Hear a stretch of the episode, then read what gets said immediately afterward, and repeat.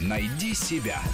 Интересные профессии с Аллой Волохиной. Медиатор – посредник в решении гражданского спора или конфликта. Он налаживает коммуникацию между сторонами и участвует в примирительной процедуре, которая помогает избежать необходимости обращения в суд – гражданский, арбитражный или третейский, но не исключает такой возможности. Растишь, растишь, дочь. Одна, без мужа. Думаешь, вот на старость лет тебе будет помощь, отрада.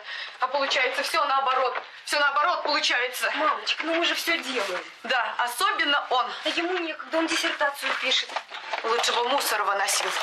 Медиаторы участвуют в разрешении семейных споров или коммерческих, внутрикорпоративных или межкультурных, урегулируют школьные конфликты или спорные ситуации в банковской сфере, медицинской, строительной, в области интеллектуальной собственности. Споры могут касаться значительных финансовых средств. Правда, это справедливо скорее для западной практики. В России решение гражданских споров с помощью медиаторов законодательно закреплено с 2011 года, и медиативные соглашения могли бы снизить нагрузку на судебный аппарат. Однако до сих пор эта практика урегулирования разногласий широкого распространения в нашей стране не получила. Многие о такой возможности избежать судебных издержек даже не слышали.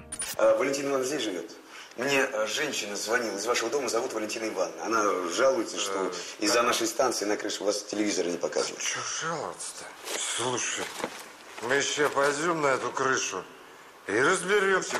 У медиатора нет цели во что бы то ни стало привести стороны к заключению соглашения. Он помогает в поиске потенциальных решений конфликта, создает максимальные условия для достижения договоренностей. При этом давить на участников, манипулировать их чувствами, давать советы, как лучше решить конфликт, медиатор не может. До подписания соглашения он должен посоветовать сторонам проконсультироваться со своими юристами, бухгалтерами или другими экспертами. Но если стороны не хотят договариваться, это их решение. Медиатор не должен поддаваться эмоциям и испытывать симпатии или антипатии к одной из сторон конфликта. А также посредник в споре не должен быть заинтересован в достижении решения, при котором выиграет один из участников. Поэтому для медиации нельзя приглашать родственников или друзей. Никакой персональной помощи, юридических консультаций или прочих преимуществ одной стороне перед другой, только равноправие. Обязанность медиатора также соблюдать полную конфиденциальность. Произведите расчет с месье Пинье. Позволю себе спросить, по какой причине, господин президент? У него влажные руки.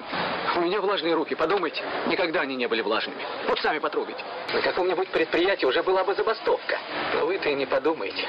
Медиаторами могут выступать любые лица, достигшие 18 лет, обладающие полной дееспособностью, не имеющие судимости, не являющиеся государственными или муниципальными служащими. У профессиональных медиаторов, которые могут участвовать в процессе, если спор решается в суде, возрастной ценз от 25 лет. Их готовят в вузах на программах повышения квалификации или переподготовки. Эти курсы обычно интересуют психологов, специализирующихся на решении конфликтов, и юристов. Впрочем, медиатору не обязательно знать основы гражданского законодательства и права. Стороны конфликта могут привлекать для урегулирования спора с помощью медиатора своих юристов.